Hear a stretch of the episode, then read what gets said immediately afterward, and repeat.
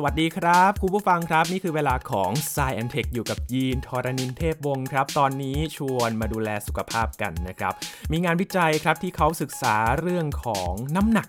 หรือว่าความอ้วนนะครับ เขาบอกว่าการลดน้ำหนักเพียง 1%เนี่ยก็ทำให้สมองของเรานั้นอ่อนวัยลงได้อะอย่างนี้แล้วอยู่นิ่งไม่ได้แล้วนะครับ ต้องมาออกกำลังกายดูแลสุขภาพกัน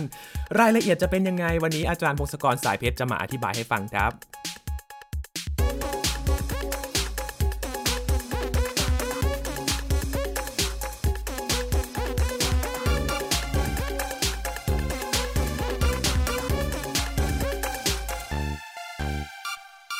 ชวนมาดูแลสุขภาพกันนะครับ แต่อย่าเพิ่งท้อนะครับ หลายๆ คนบอกว่าของกินมันอร่อย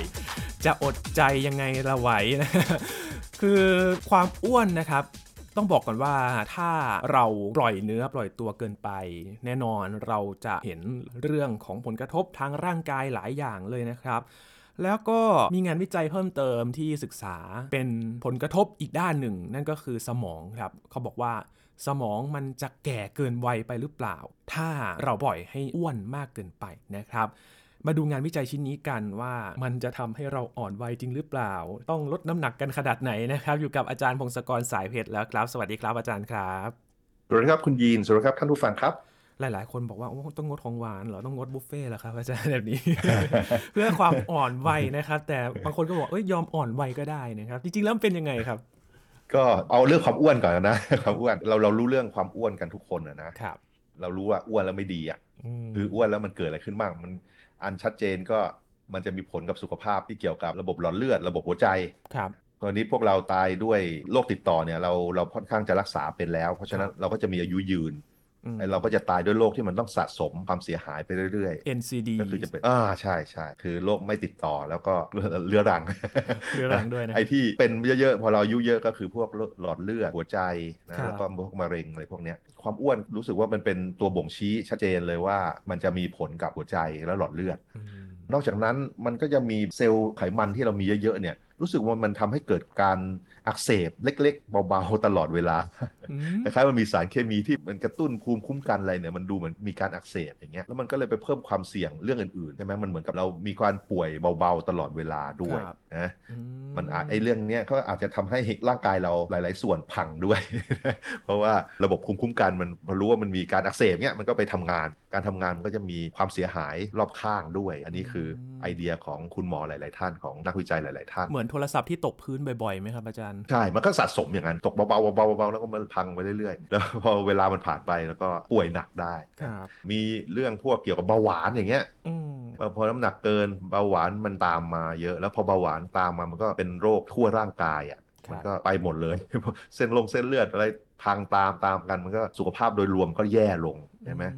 มมีคนพูดถึงด้วยว่าอ้วนแล้ว DNA พังมากขึ้นด้วยนะคล้ายๆระบบการซ่อมแซม DNA ในเซลล์มันถูกรบกวนไม่ดีเท่าเดิม อันนี้ครับก็อาจจะมีผลกับมะเร็งเกี่ยวกับอะไรได้ แล้วก็พวกสมองเสื่อมอย่างเงี้ยเขามีไอเดียว่าเออมันหลายๆโรคคนอ้วนเป็นมากกว่าคนผอมเดี๋ยวเราจะสมองเสื่อม สมองเสื่อมนี่เขาก็เดากันว่ามันเกิดจากอะไรก็บางทีเขาก็พูดถึงว่าไอ้สมองของเราเนี่ยนะมันมีเส้นทางที่มีสารเคมีจากลำไส้วิ่งเข้าไปหาได้ แล้วมันจะมีสารเคมีที่ผลิตโดยสิ่งมีชีวิตเล็กๆพวกไมโครไบโอมที่อยู่ในลำไส้เราบางทีเวลาเราอ้วนไอสารเคมีบางตัวมันไม่เหมาะสม มันทำให้สมองทำงานผิดพลาดแล้วก็เริ่มพังด้วย อันนี้คือเดาอยู่เขาต้องเก็บข้อมูลเพิ่มเพื่อจะฟันธงให้ได้ในที่สุด แต่มันสังเกตว่าอาการแย่ๆเหล่านี้มันเพิ่มขึ้นตามความอ้วนของประชากร มันเชื่อมโยงกับความอ้วนมันชัดเลย มันน่าจะเชื่อมโยงกันคราวนี้ใน paper ที่เราจะมาคุยกันเนี่ย เป็นครับ paper ของจากมหาวิทยาลัยในอิสราเอลนะนักวิจัยนำก็ชื่อ Gidon Levakov ครับไอการทดลองนี้ก็คือเขาสังเกตว่าเวลาเราสแกนสมองของคนแต่ละคนเนี่ย เราอาจจะดูผลของสแกนสมองเนี่ยดูว่ามาเดาหรือว่าทำนายได้ว่าคนคนนั้นอายุเท่าไหร่ แล้วเขาก็สังเกตว่า คนอ้วนเนี่ยดูเหมือนว่าภาพสแกนสมองเนี่ยดูเหมือนคนที่แก่กว่าวัยจริง ๆ ของเขาอะดูเหมือนแก่กว่าแก่กว่าปกติก็แล้วกันเวลาอ้วนในสมองเนี่ยก็เลยมีไอเดียที่ว่า เอ๊ะ แล้วถ้าเกิดเราลดความอ้วน มันจะทำให้สมองเปลี่ยนได้ไหมสแกนพวกนี้มันเปลี่ยนได้ไหม คือถ้าได้มันก็อาจจะเป็นวิธีหนึ่งที่ช่วยลดความเสี่ยงเรื่องการเจ็บป่วยด้านสมองหรือสมองเสื่อมอะไรต่างๆ เขาก็เลยทำการทดลองกัน นะไอเดียนี้ก็คือเขาเก็บข้อมูลก็ใช้เวลาปีครึ่ง 18 เดือนนั่นเองนะครับอืมแล้วเอาคนมาร้อยสองคนคือจริงๆเขานี่เป็นเป็นทีมย่อยเป็น paper ย่อยในการศึกษาใหญ่ครับคือเขาศึกษาเรื่องเกี่ยวกับการกินอยู่อะไรพวกนี้แล้วก็สุขภาพเนี่ยแล้วก็คัดเลือกคนบางส่วนมา คือเขาจะคัดเลือกคนที่อ้วนมา การที่คัดเลือกคนอ้วนมาเนี่ย ปกติเวลาเราพูดถึงคนอ้วนคนอะไรเนี่ยเขาคัดยังไง เขามีการพูดถึง BMI ใช่ไหมอ่านะ BMI อ่า BMI แต่ชนีใช่ไหมวลกายใช่ใช่ แต่จริงๆ ในที่นี้เขาไม่ได้ยักษ์ก็ไม่ใช้ BMI นะเอ้าแต่เขา BMI มันมีจุดอ่อนเหมือนกัน เอางี้ BMI มันถูกกำหนดมาเมื่อร่วม 200 ปีแล้วนะ โอ้ นานจังเลยครับ ใช่ คือเขาเอาน้ำหนักหารส่วนสูงยกกำลังสองใช่ไหมครับแล้วก็ถ้าตัวเลขอยู่ในช่วงหนึ่งคือช่วงประมาณ 20-25 เนี่ยมันก็ช่วงดีเลยปกติ น้อยไปกว่านั้นก็น้ำหนักน้อยไปมากไปกว่านั้นก็มากไป ถ้าเกิดเกิน 30อย่างเงี้ยแปลว่าอ้วนแล้ว แต่ว่า BMI มันก็มีจุดอ่อน เช่น ผู้หญิงกับผู้ชายเนี่ยมันไม่เหมือนกันนะ เพราะว่าความหนาแน่นของไขมันกับความหนาแน่นของกล้ามเนื้อมันต่างกัน แล้วผู้หญิงกับผู้ชายเนี่ยอัตราส่วนกล้ามเนื้อไขมันมันไม่เหมือนกันอืมงั้นอย่างแรก BMI มันก็คลาดเคลื่อนอย่างนี้ นอกจากนี้เผ่าพันธุ์ชาติพันธุ์ต่างๆเนี่ยปริมาณเปอร์เซ็นต์กล้ามเนื้อกับเปอร์เซ็นต์ไขมันก็ต่างกันอีกดังนั้นมันก็เลยก็เลยมีความผิดพลาดได้เยอะ แล้วนอกจากนั้นมันยังไม่ดูรูปทรงของคนด้วย เพราะว่าบางคนเนี่ย BMI อาจจะไม่ได้ดูดูไม่ได้ร้ายแรงนะดูเหมือนกับใกล้ๆปกติ แต่ว่าเส้นรอบพุงเนี่ยครับมันใหญ่อืมปรากฏว่าเส้นรอบพุงนี่มันกลายเป็นตัวสัญญาณที่พอบอกได้ว่าความเสี่ยงเพิ่มโรคหัวใจโรคอะไรมันตามขึ้นมาเยอะเหมือนคกันรับใช่ไหมเพราะ BMI เนี่ยมันเป็นตัวเลขหยาบมากเลย แค่เอาน้ำหนักกับส่วนสูงมาหารกันในที่สุดนะนะเพราะฉะนั้นมันก็ถ้าไปใช้สุ่มๆชุใช้มั่วๆเนี่ยมันอาจจะได้ผลไม่ค่อยดีเท่าไหร่ เพราะฉะนั้นในกรณีนี้เขาคัดเลือกอย่างดีเลยเขามีการเอาคนมาดูแล้วเป็นเกือบเกือบ400 คนเลยนะ แล้วก็มานั่งวัดดูว่าพวกเส้นรอบเอวเนี่ยเท่าไหร่ ถ้าเกิดผู้ชายจะต้องมากกว่า 102เซนติเมตรคือมากกว่าเมตรหนึ่งคือเอว40เซนแล้วก็ผู้หญิงมากกว่า 88 เซ็นอย่างนี้เป็นต้นนะครับแล้วก็ไปดูตรวจเลือดด้วยว่าเลือดยกตัวอย่างเช่น HDL คอเลสเตอรอลแบบความหนาแน่นสูงเนี่ยต้องน้อยกว่า 40 มิลลิกรัม ต่อเดซิลิตร แล้วก็มีพวกนี้อื่น ๆ มีแบบว่าดูข้อมูลจากตับจากอะไรด้วย ก็เหมือนกับเวลาเราไปตรวจร่างกายอะก็จะเจาะเลือดแล้วดูใช่ไหมเขาก็จะดูไอ้เกณฑ์ที่เลือดไม่ค่อยดี ด้วย คือไขมันในเลือดเยอะไปแล้วก็ HDL น้อยไป LDL เยอะ LDL นี่คือ low density cholesterol มากไปอย่างนี้เป็นต้น แล้วก็เอนไซม์ต่างๆ ในตับอะไรมันมันดูไม่ดี เพราะฉะนั้นเขาจะคัดเลือกคนที่ดูค่อนข้างป่วยอยู่เหมือนกันนะคือ มันอ้วนแบบขนาดเริ่มป่วยแล้วล่ะ แต่ว่าอาจจะยังไม่ได้ป่วยหนัก แล้วเขาก็ได้เอาคนคัดทั้งหมดมาได้ร้อยสองคน แล้วก็อืมจะเริ่มละเขาก็ต้องเริ่มสแกนสมอง คราวนี้อย่างแรกไอ้เรื่องสแกนสมองไว้ทำไม เพราะว่าเราพยายามจะดูภาพสมองสแกนสมอง แล้วก็พยายามทำนายว่าอายุเท่าไหร่อย่างแรกก็ต้องโชว์ดูก่อนว่ามันทำได้อย่างนั้นจริง ๆ หรือเปล่าคืออยู่ๆคนมาบอกว่าดูรูปสมองแล้วรู้ว่าคนนี้อายุเท่าไหร่ได้จริงเหรออ่าเขาก็ต้องโชว์ก่อนคือจริงๆไอ้วิธีอันเนี้ยวิธีสแกนสมองแล้วก็ทำนายอายุเนี่ยมีการศึกษากันมาหลายปีเหมือนกัน เขาใช้เครื่อง MRI นะ MRI เป็นเครื่องมือการแพทย์ไอ้อุโมงค์ที่มีแม่เหล็กแรงๆอะความจริงถ้าเกิดเราป่วยเนี่ยบางทีเราอาจจะได้ใช้ด้วย สังเกตว่าถ้าจะเข้าไปในห้องพวกเนี้ยเขาจะให้เอาโลหะอะไรออกมาหมดเลยแบบว่าห้ามเอาเหล็กห้ามอะไรเข้าไป เพราะว่าโอ้เข้าไปปุ๊บดูดเลยโอ้ใช่ไหมใช่ไหมดูดขนาดนั้นเลยเหรอครับใช่ใช่มีมีคนบาดเจ็บอะไรนะนะอันตรายบางทีเก้าอี้เหล็กเข้าไปใกล้มันก็ดูดเข้าไปเลยมันแรงมากโอ้แสดงว่าแรงแบบแรงสุดๆเลย เพราะฉะนั้นเขาใช้เครื่องพวกนี้แหละเครื่อง MRI พวกนี้แหละ แล้วก็มาสแกน แต่ว่าเขาเรียกว่า functional MRI คือเขาดูการทำงานของสมองด้วย เขาดูว่ามันมีการใช้พลังงานตรงไหน น้ำตาลไปอยู่แถวไหนในสมอง แล้วก็สแกนขึ้นมา ไอเนี่ยเขาเรียกว่า RSFC ย่อมาจาก resting state functional connectivity คือให้คนอยู่เฉยๆ ไม่ได้นั่งคิดหรือทำอะไรเป็นพิเศษ ไม่ได้มีโจทย์ให้คิดนะนะ แล้วก็พักไปแล้วเขาก็จะสแกนสมอง แล้วเขาก็ดูว่าแต่ละส่วนของสมองส่วนไหนมันมีแสงขึ้นมามันทำงานอะตุ๊บตุ๊บตุ๊บตุ๊บ สมองมันก็ทำงานไปเรื่อยๆใช่ไหมถ้าไอ้ภาพเนี่ยก็จะเปลี่ยนสีไปเรื่อยๆวูบวูบวูบวูบแล้วเขาก็เอาไอ้แต่ละบริเวณของสมองที่มันเปลี่ยนสีไปมาเนี่ยเขาพยายามมาดูว่าแต่ละส่วนมันลิงก์กันยังไง มันมีการเชื่อมโยงกันยังไง ไอ้ตัวนี้ทำงานพร้อมกับตัวนี้ ตัวนี้ทำงานหลังจากตัวนี้ตามกันได้ตัวเลขหลาย ๆ ตัวมาว่าโอเค มันเป็น network ของบริเวณต่างๆ ในสมองอย่างนี้นะ พอได้ข้อมูลจากการสแกนสมองอันนี้มาเนี่ย เอาไอ้ข้อมูลอันนี้เนี่ยมานั่งทำนายได้ ใส่เข้าไปในเขาเรียก machine learning กันแล้วกันเป็นโปรแกรมนั่นแหละจริงๆคือมันโปรแกรมที่มีภาพอันนี้ แล้วเรารู้คนสมองคนปกติอายุเท่านี้ใส่เข้าไปหลาย ๆ คนหลาย ๆ คน แล้วเราก็จับการ train ให้คอมพิวเตอร์รู้จักรูปแบบที่เกี่ยวข้องกันครับแล้วพอเราเอารูปที่มันไม่เคยเห็นมาก่อน เอาสแกนสมองที่ไม่เคยเห็นมาก่อนใส่เข้าไปแล้วดูว่ามันทายถูกไหม เนี่ยแหละอืมก็ทำการฝึกอย่างนี้ มันคือ machine learning ใช่ไหมฮะมันเป็น machine learning แบบหนึ่งครับ คือเอาข้อมูลหลาย ๆ ตัวให้คอมพิวเตอร์ดูใช่ไหมโอเค ทีมนี้เขาต้องโชว์ก่อนว่า วิธีดูรูปแล้วก็ทำนายอายุของเขาเนี่ยมันได้ผลเขาก็ทดลองกับคนหลายร้อยคนเลยล่ะ ก็ได้ผลพอได้อะพอคือคือมันไม่เลวนักอะนะคือมันไปด้วยกันแล้วรูปนี้ปุ๊บเรารู้เลยว่าคนนี้แก่แน่ๆหรือว่าอืมรูปนี้ปุ๊บคนนี้อายุน้อยแน่ๆแล้วก็คนนี้ปุ๊บ อายุโอเคเนี่ยจะช่วงประมาณ 50 ถึง 51อืมมันมันก็เริ่มใช้ทำนายอย่างนี้ได้ ก็มีโปรแกรมอันหนึ่งที่ดูรูปปุ๊บแล้วปล่อยตัวเลขออกมา วัดจากคราวนี้สมองไม่ได้วัดจากรูปร่างภายนอกอ่าวัดจากสมอง อันนี้คือ paper นี้จะดูอายุของสมองครับคือการประมาณอายุของสมอง ต่อมาโอเคเขาก็เอาคนร้อยสองคนนี่แหละมา ตอนเริ่มต้นก็สแกนสมองทุกคนเลย แล้วก็เก็บไว้ว่าอายุมันควรจะเป็นเท่านี้ใช่ไหมอายุคือคือเขาดูรูปนี้ก่อนรูปรูปเก็บรูปนี้ไว้ก่อน แล้วเขาก็เทียบดูว่าถ้าเกิดอ้วนปกติอ้วนอ้วนอย่างนี้ไปเรื่อยๆเนี่ยอีกปีครึ่ง 2 ปีเนี่ยหลังจากนั้นเนี่ยถ้าสแกนสมองมันน่าจะตัวเลขของภาพมันจะเป็นยังไง มันควรจะอายุประมาณเท่าไหร่อืมแล้วก็ระหว่างเนี้ยระหว่างก่อนที่จะสแกนครั้งที่2เนี่ยเขาก็ให้ทำการควบคุมอาหารกัน คือทำให้ชีวิตอะไรต่างๆ มันสุขภาพดีขึ้นเฮลตี้อะอืมเลือกกินอาหารเลือกอะไรใช่ไหมครับเขาก็นั่นเลยสั่งทำอาหารให้ให้กิน ก็แบ่งเป็น 3 กลุ่มนะครับสามกลุ่ม จัดโภชนาการก็คือให้เลย โภชนาการสามกลุ่มตามโภชนาการ กลุ่มแรกก็ทานเขาเรียกอาหารแบบ Mediterranean diet นั่นเองมันก็เป็นอาหารที่ชาวแถวแถวเมดิเตอร์เรเนียนเขากินกันอืมแต่มีขึ้นชื่อมากเลยนะครับ ถ้าเป็นอาหารสุขภาพอาหารเมดิเตอร์เรเนียนจะขึ้นหิ้งแนะนำตลอดเลย ใช่ใช่ เขาเขาพบว่าคนแถวนั้นดูเหมือนสุขภาพดีจนกระทั่งแก่ แล้วก็อายุยืนด้วยเขาก็เลยอืมคิดว่ามันน่าจะดีนะครับจริง ๆ ก็มีเป็นโปรตีนก็อาจจะมาจากปลาจะครับจะเยอะถั่วเมล็ดแข็ง แล้วก็มีเนื้อไก่ไอ้พวกเนื้อแดงอะไรไม่ค่อยมี พวกเนื้อวัวเนื้อหมูเนื้ออะไรมันจะน้อยลงไป แล้วก็มีพืชผักเยอะ อันนี้คือเมดิเตอร์เรเนียนไดเอทก็อาจจะมีน้ำมันไขมันที่มันมีประโยชน์ ไขมันที่แบบไขมันจากปลา หรือน้ำมันมะกอกไขมันอิ่มตัวน้อยอาหารที่เขากินกันแถวนั้น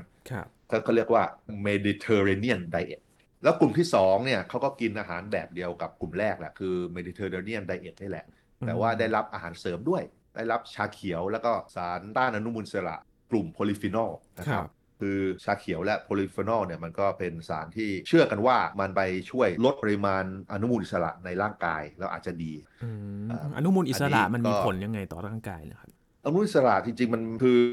สิ่งที่แบบว่ามีออกซิเจนลอยไปลอยมา แล้วมันพยายามไปจับกับเซลล์จับอะไรต่างๆ จริงๆ มันมีประโยชน์นะ คือสิ่งที่เอ่อร่างกายเรามีอนุมูลอิสระเนี่ยมันไม่ได้มีมาเฉยๆ มันมีประโยชน์เหมือนกัน มันมีครับเพื่อไปต่อสู้กับสิ่งแปลกปลอมไปทำลายโมเลกุลที่ไม่ควรมีอะไรอย่างเงี้ยอืมแต่ว่าถ้ามันมีเยอะไปมันก็เริ่มทำลายเซลล์ของเรา คนก็เริ่มมีไอเดียว่าเอ้ย กินสารต้านอนุมูลอิสระมันน่าจะดีนะครับแต่จริงๆแล้วมันอาจจะไม่ค่อยมีผล เดี๋ยวเดี๋ยวเดี๋ยวเล่าเล่าตอนตอนจบว่าเป็นยังไง โอเคงั้นกลุ่มกลุ่มที่ 2 ก็นี่แหละ Mediterranean diet กับชาเขียวและโพลิฟีนอลครับรวมกัน กลุ่มที่ 3 ก็ทานอาหารตามหลักโภชนาพื้นฐานสำหรับสุขภาพดีที่แพทย์แนะนำให้คนทั่วไป ผ่านไป 18 เดือนอืม ก็โอ้ดูนานเหมือนกันนะครับน้ำทายชายก็ทำนานเลย คงจะน่าเบื่อพอสมควรสำหรับคนอ้วนที่อยากกินใช่ผมผมจินตนาการเนี่ยถ้าเกิดผมไม่ชอบอาหารเนี่ยมันคงน่าเบื่อมากอืมนะแต่ว่าโอเคทำไป18เดือนแล้วเสร็จแล้วหมดโครงการก็มาเจาะเลือดดูใช่ไหคมรับ เจาะดูว่ามันดีขึ้นไหมวัดน้ำหนักส่วนสูงชั่งน้ำหนักวัดส่วนสูงดูว่าเป็นยังไง ส่วนใหญ่ก็โอเคดูดีขึ้น น้ำหนักมันลดลงสารเคมีในเลือดหลาย ๆ อย่างเอนไซม์ต่างๆ มันดูดีดูปกติมากขึ้น มันก็ไม่ใช่หายเลยทีเดียวแหละ แต่ว่า มันก็อ้วนน้อยลงอะ หลายๆคนอ้วนน้อยลง แต่ก็มีบางส่วนอ้วนมากขึ้นนะเขาไม่รู้คือคือเอาไว้ว่าส่วนใหญ่เขาอาจจะกินเยอะก็ได้ไม่รู้เขาชอบเขาอาจจะชอบถูกปากหรือเปล่าครับอาจารย์ เออเป็นไปได้เป็นไปได้ คือมันไม่ใช่ว่าทุกคนน้ำหนักลดหมดทุกคนเอางี้ดีกว่าครับแต่ว่าโดยเฉลี่ยแล้วมันลดลงนะอืมโดยเฉลี่ยลดลงแล้วก็โดยเฉลี่ยเนี่ยค่าเลือดต่างๆ มันก็ดีขึ้น แล้วเขาก็สแกนสมองกันครับสแกนสมองกันก็คือโอเคสำหรับคนอ้วนเนี่ย เขาก็คิดว่าถ้าสแกนสมองแล้วเนี่ยมันน่าจะได้อายุประมาณอายุจริงบวกอะไรบางอย่างเข้าไปใช่ไหมครับแต่สำหรับคนอ้วนที่ได้รับอาหารแบบเมดิเตอร์เรเนียนสองอันเนี่ยน้ำหนักลดลงมาเนี่ยพวกที่น้ำหนักลดลงมาทั้งหลายเนี่ยรู้สึกว่ามันดูอายุน้อยกว่าเมื่อเทียบกับคนอ้วนที่อายุเท่ากันอ๋อมันมันปรับปรุงเรียกว่ามันมีการปรับปรุงขึ้นมากันแล้วกันครับนะ โอเค คืออย่างไรก็ตามไม่ใช่ว่า คุณไม่สามารถอ้วนแล้วคุณลดความอ้วนแล้วบอกว่าสมองคุณจะอ่อนเยาว์กว่าคนปกตินะไม่ใช่ มันแค่ว่า ถ้าเกิดคุณไม่ลดความอ้วนเลยอะคุณจะแก่กว่านี้อ๋อเหมือนคอมพิวเตอร์เออรุ่นประมาณเดียวนี้กันแต่ว่า CPU แรงกว่าประมาณนั้นนะแล้วก็ที่มันอาหารนี่มีหลาย ๆ กลุ่มใช่ไหมปรากฏว่าใจที่ดูเหมือนว่าจะมีผลในการลดความอ้วน แล้วก็ทำให้สมองมันปรับปรุงดูอ่อนเยาว์มากขึ้นเนี่ย คือส่วนที่ว่าลดคนที่มันลดแป้งและน้ำตาลอืม ลงไป แป้งและน้ำตาลน้อยเนี่ยมันดูดูเหมือนว่าจะมีผลเยอะมันครับดี แต่ว่าชาเขียวและโพลิฟีนอลนี่รู้สึกว่าไม่มีไม่มีอะไรไม่มีผลอืมเออมันไม่ได้มันไม่ได้ปรับปรุงในกรณีนี้อ๋อนะครับเพราะฉะนั้นอย่างแรกข้อมูลนี้ทำกับคนร้อยสองคนนะครับเป็นผู้หญิงซะเยอะด้วย เพราะว่าอืมจากเกณฑ์คนที่เขาคัดมาเนี่ย มันผู้หญิงเกินมันไม่มันไม่ใช่ครึ่งครึ่งๆอะนะมันผู้หญิงเป็นส่วนใหญ่ เพราะจะสรุปไปทั่วหมดเลย มันก็อาจจะพูดเกินกว่าที่เรารู้อะนะถ้าเกิดพูดแบบหยาบๆแต่ว่าเอาแบบคิดว่าน่าจะโอเคเนี่ยก็คืออย่างแรกความอ้วนมันมีผลกระทบหลาย ๆ อย่างหลาย ๆ ระบบในร่างกายเราเลย ก็รวมไปถึงสมองเราด้วย สมองจากการสแกนดูภาพเนี่ยสแกนดูว่าหน้าตาของการทำงานของสมองมันเชื่อมโยงกันยังไงเนี่ยดูเหมือนว่าคนอ้วนจะสมองแก่กว่าวัยนะอืมการทดลองนี้พบว่าถ้าเกิดคนอ้วนลดความอ้วน สมองมันจะแก่น้อยลงกว่าที่ยังไม่ลดน้ำหนัก พอมาพลอตกราฟอะไรกันเนี่ยก็คือเขาบอกว่าลดน้ำหนักประมาณ 1%ดูเหมือนว่าอายุสมองลดลงได้ถึงเกือบเกือบ9%เลย อันนี้มันก็คล้ายๆเป็น catch phrase คือแบบว่าคำพูดสำหรับพาดหัวข่าวอะใช่ไหมให้ทุกคนหันมาฟัง แต่ว่าเป็น clickbait เหรอครับรายละเอียดอาจารย์เป๊ะๆมันอาจจะไม่อย่างนั้นอะคลิกเบสเป็นคลิกเบสเหมือนกัน คนมันสนใจใช่ไหมเพราะว่าอืมลดหนัก1%แล้วสมองอ่อนวัยลง9%อย่างเงี้ยทุกคนก็หันมาดูแล้วโอ้แต่ว่าเราอาจจะไม่ได้พูดเป๊ะๆอย่างนั้นไม่ได้ เพียงแต่ว่ามันดีขึ้นอะดีขึ้นแน่โอเคครับเขาก็แนะนำว่าก็ลองดูกับกลุ่มประชากรอื่น ๆด้วย ถ้าเกิดมีโอกาส มีคนเยอะกว่านี้ก็ลองวัดดูก็ดี อีกอย่างหนึ่งเขาไม่ได้วัดการทำงานของสมองนะในที่นี้คือไม่เขาไม่ได้แบบว่าให้คนมานั่งทำทำข้อสอบสอบนะครับหรือทำ puzzle อ่าดูว่าความเร็วคือความถูกต้องมันเปลี่ยนหรือเปล่าอันนี้เขาไม่ได้เช็คอันเนี้ยนะอืมดูเขาแค่สแกนภาพของสมองแล้วก็เปรียบเทียบ ป้อนเข้าไปใน Machine Learning Model ว่าภาพสมองนี้อายุควรจะเป็นอย่างนี้ครับอ่านะเพราะฉะนั้นก็นี่แหละสิ่งที่เขาทำมาแล้วก็ตีพิมพ์ออกมาก็ประมาณนี้ สรุปอะไรได้บ้าง เราควรจะกินอาหารเมดิเตอร์เรเนียนไดเอทไหมทั้งปีเลยไหมออรู้สึกว่ามันจะเกี่ยวกับปริมาณอะนะในที่สุดอาหารที่เรากินเนี่ย ถ้าเกิดเราไม่กินน้อยไปแล้วก็ไม่มากไป มันก็ไม่เลวนักแล้วอะนะครับไอ้พวกสิ่งที่เขาบอกว่าเป็นผักผลไม้เยอะๆเนี่ยมันเป็นสิ่งที่ดีแล้วก็ทุกชาติก็ควรจะทำอยู่แล้ว ถ้าเลือกกินปลาได้ดีกว่าเนื้อวัวหรือเปล่าทางสุขภาพใช่ แต่ว่าอืมถ้าเกิดคุณมีความสุขในการกินเนื้อวัวคุณจะทำไงใช่ไหมคุณก็กินบ้างไม่งั้นชีวิตคุณก็จะแย่เหมือนกันใช่ไหมคุณอาจจะมีอายุยืน แต่ว่าคุณไม่มีความสุขมันก็ไม่ใช่เหตุผลของการมีชีวิตอยู่เท่าไหร่เหมือนกันครับแล้วอีกอย่างหนึ่งคือ เวลาคนไปสังเกตว่าคนแถวเมดิเตอร์เรเนียนที่อายุยืนยืนอะไรเงี้ยปรากฏว่าพ วกนั้นเขาคือชาวไร่ชาวนาหรือคนเลี้ยงสัตว์ซะเยอะนะ แปลว่าอะไร แปลว่าเขาเดินเยอะอืมมันอาจจะไม่ใช่เฉพาะไดเอทไม่ใช่เฉพาะอาหารอย่างเดียว มันเกิดกับการขยับเนื้อขยับตัวการออกกำลังกายของเขาด้วยครับอันนี้ก็เป็นสิ่งที่ต้องจำไว้ด้วย ไม่ใช่ว่าอยู่ๆเราจะกินเพื่อให้สุขภาพเราดี มันอาจจะหวังพึ่งอย่างเดียวไม่ได้นะครับอืม ทุกคนรู้แหละว่าไม่ควรกินเยอะไป แต่ว่ารู้แต่ทำไม่ได้มันเยอะ แต่ใครล่ะจะอดใจไหวมันอร่อยก็กินจริงครับจริงอดใจยากทุกคนก็รู้แล้วค่ะคือแบบว่าถ้าอ้วนไปสมองมันแย่ด้วยนะเอออมถ้าเป็นไงดีอ่าก็อดดูว่าจะได้สมองไม่แย่ถ้าปล่อยให้น้ำหนักเกินเกินเกินแบบนั้นเนี่ยเอออันนั้นน่าจะเห็นผลแบบชัดเจนเลย ใช่ใช่ใช่ครับสำหรับคนที่เส้นรอบวงเอวเกินเกินเมตรนี่ก็ใหญ่มากแล้วนะโอ้ใช่ไหม มันก็คือใช่ไหมร้อยเซนคือนะ คู่นี้คือพวกอ้วนจริง ๆ อ้วนจริงจังมากครับ ในกรณีนี้เราเราไม่สามารถพูดกับคนที่เอวต่ำๆลงมากว่านั้นนะเพราะว่าเรายังไม่ได้ทดลองจริงไหม อืม อันนี้คือคนที่รอบเอว 40 นิ้วอะครับ ขึ้นไป ในที่เขาทดลองเป็นร้อยคนเนี่ยสำหรับผู้ชายนะ ผู้หญิงนี่ก็ 36มั้ง36 นิ้วประมาณนั้นสำหรับคนที่อ้วนระดับนั้นแล้วก็ค่าเลือดไม่ดีเนี่ย พอลดปุ๊บเนี่ยมันก็ปรับปรุงทุกอย่างด้วยรวมทั้งสมองด้วยดูเหมือนว่าสมองมันจะอ่อนวัย ดูจากภาพของสมองแล้วมันอ่อนวัยลงนะครับครับอาจารย์แล้วฝากไว้ช่วงกลางรายการครับ เรื่องอนุมูลอิสระครับอาจารย์อ๋ออนุมูลอิสระ อนุมูลอิสระเนี่ยมันมีทฤษฎีว่าร่างกายเราสร้างอนุมูลอิสระมากไปแล้วเราต้องไปกำจัดมันอะไรเงี้ยจริง ๆ แล้วมันเป็นทฤษฎีซึ่งมันไม่ได้ผลดีเท่าไหร่นะคืออม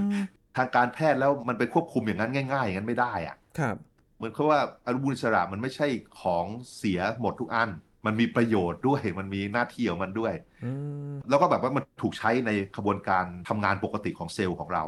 การที่คนบอกว่า เออ ไปกำจัดมันอย่างเงี้ย ถ้ากำจัดเยอะไปมันก็อาจจะไปยุ่งกับสมดุลของร่างกายของเราด้วย อาหารเสริมที่บอกว่ามีต้านอนุมูลอิสระเยอะๆบางทีมันก็ไม่ดีนะ มันจริงๆมันมีการโชว์ด้วยแบบว่าเรารู้ว่าผลไม้บางอย่าง เช่นบลูเบอรี่บลูเบอรี่เนี่ยมันมีสารที่ที่สู้กับอนุมูลอิสระเยอะนะครับ แล้วก็มันมีกรณีที่แบบว่า คนที่เป็นมะเร็งบางประเภท แล้วพอไปกินสารต้านอนุมูลอิสระเยอะๆ เช่นกินเป็นเม็ดเลยหรือกินบลูเบอรี่มหาศาลอย่างเงี้ย ปรากฏว่ามันคล้ายๆ ว่ามันไปช่วยให้เซลล์มะเร็งรอดพ้นจากการถูกทำลายได้มากขึ้นอะไรเงี้ยเอ้ามันอาจจะเพิ่มการป่วยได้เหมือนกันก็คือหลบหลีกได้มันอ่า มันหลบหลีกเก่งขึ้นโอ้ คือมันไม่ใช่เรื่องง่าย ๆ ที่แบบว่าโอเคเอ่ออนุมูลอิสระมากไปเพราะฉะนั้นเราต้องกินอาหารเสริมเหล่านี้เพื่อไปต่อสู้มันไม่ใช่ครับ ไม่ไม่ควรไม่ควรไปหวังพึ่งพวกนั้นเยอะนะครับครับเชื่อหมอดีกว่าไปฟังดูความรู้พวกนี้มันความรู้เรื่องอนุมูลอิสระมันคล้ายๆมันเก่าแล้วหลายปีแล้วแล้วก็รู้สึกว่ามันไม่มีหลักฐานชัดเจนยืนยันว่ามันมีประโยชน์เป๊ะๆพวกที่อ้างอาหารเสริมเพื่อให้กินอะไรเงี้ยมันมันล้าสมัยผมว่าอย่าไปยุ่งกับมันเท่าไหร่ครับจริงๆเราก็เคยคุยเรื่องนี้กันแล้วนะครับอาจารย์อาหารเสริมเนี่ยใช่ใช่ ก็นั่นแหละอาหารเสริมก็คือมันเสริมเมื่อคุณขาดนะคุณก็ต้อคงรับรู้ว่าคุณขาดอะไรมากกว่า บางทีกินเยอะไปกินอะไรมันก็ไม่ค่อยดีไม่ค่อยมีประโยชน์อืมบางทีมีโทษด้วยโอ้กินบางทีก็เสียตังค์เปล่าอย่างเงี้ยจริงไหมเพราะฉะนั้นก็ต้องระวังก็คือเสริมไปฟรีๆเหมือนไปทำอะไรไม่รู้กับเป็นร่างกาย ใช่ครับใช่ คือธุรกิจนี้มันเป็นธุรกิจใหญ่ แล้วก็มันไม่ได้ถูกควบคุมเหมือนอาหารและยาเท่าไหร่ไงครับมันก็เลยมีอะไรม่วงมั่วมั่วๆเยอะ ใช่อืมมันบางทีมันก็มีของดีในนั้น แต่มีก็มีของมั่วๆเยอะใช่ไหมเพราะฉะนั้นก็ต้องระมัดระวังหาความรู้แล้วก็ตรวจร่างกายดูเลือดดูอะไรด้วยว่ามันมีอะไรผิดปกติหรือเปล่านั่นแหละพอพอจะบอกได้ว่าคุณควรจะทำอะไรครับ โอ้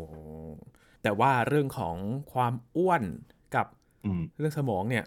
อาจจะต้องดูกันอืมยาวครับ แต่อ้วนแล้วสมองทำงานแย่ลงเนี่ย รู้สึกว่ามันมีหลาย paper พูดถึงนะๆ อ๋อ คือคล้ายๆว่าเออสมองมันเสื่อมเร็วด้วยอะไรอย่างเงี้ยมันครับ อาจจะ